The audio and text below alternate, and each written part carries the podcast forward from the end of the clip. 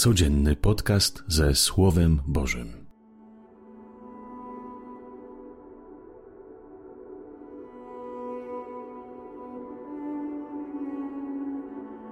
Panie, bądź moją stoją, bądź moim odpoczynkiem.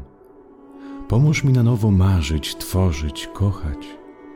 Pomóż mi wstać z przygnębienia, z ospałości i zmęczenia Chcę na nowo wypłynąć na głębie, ale dopomóż, bym się nie zraził przeciwnym wiatrem i burzą, która często nadchodzi wtedy, kiedy postanawiam zacząć od nowa wierzyć, kochać i działać.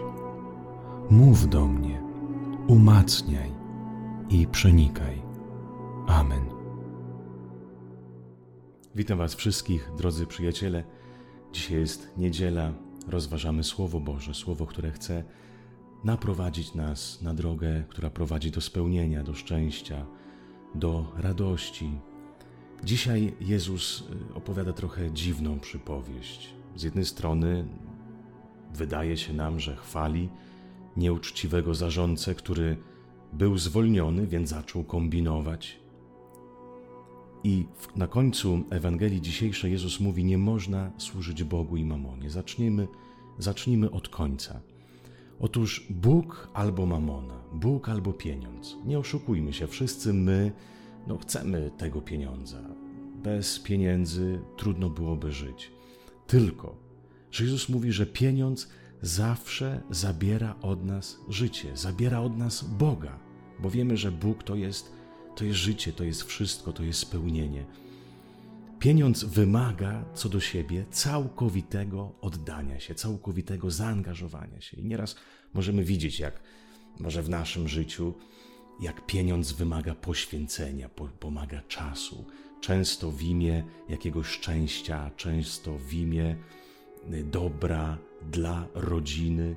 Możemy pracować po prostu godzinami, możemy oddawać całe swoje życie, poświęcać relacje, poświęcać y, przyjaźnie, poświęcać małżeństwo tylko po to, żeby zyskać, tylko po to, żeby zarobić. Jak zarobię, przynajmniej tak mamona chce nas trochę skusić, jak zarobię, jak zdobędę, to wtedy nareszcie będziemy szczęśliwi. A często się zdarza tak, kiedy zarobimy i widzimy, że dokoła nic już nie mamy, nikogo nie mamy, bo w czasie tego zarabiania utraciliśmy to, co jest najważniejsze. I dzisiejszy zarządca właśnie rozumie to, że kiedy został zwolniony, mówi: No, nie mogę pracować, w sensie fizycznie. Nie wstydzę się kraść, wstydzę się, przepraszam, żebrać. Więc co zrobił? Zaczął kombinować.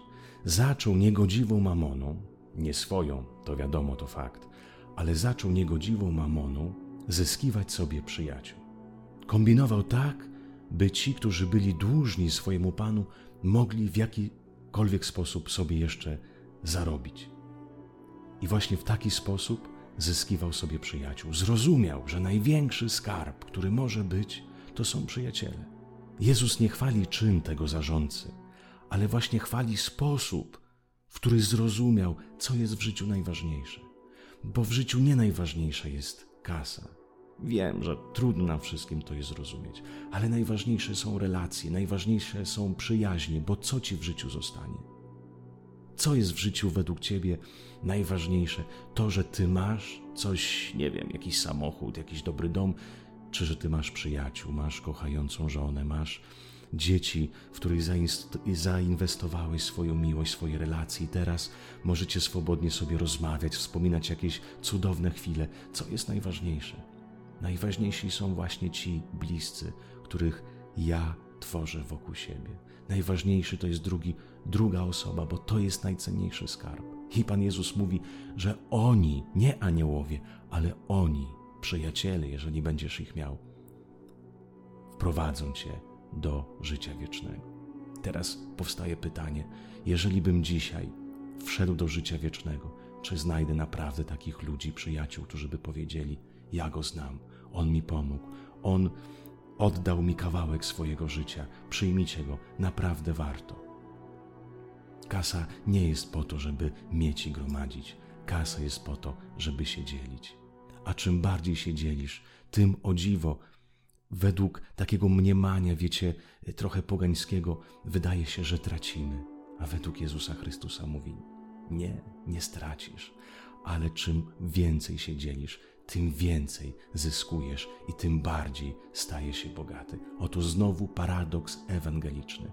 Czym więcej rozdajesz, czym więcej umiesz się dzielić, tym bardziej zyskujesz, ale czym więcej chcesz, chcesz nagromadzić tylko i wyłącznie dla siebie, stajesz się biedny. Życzę, kochani, przede wszystkim sobie, ale także i Wam, żebyśmy ten tydzień, który nadchodzi, byśmy mogli w tym tygodniu dzielić się, dzielić się tym, co mamy.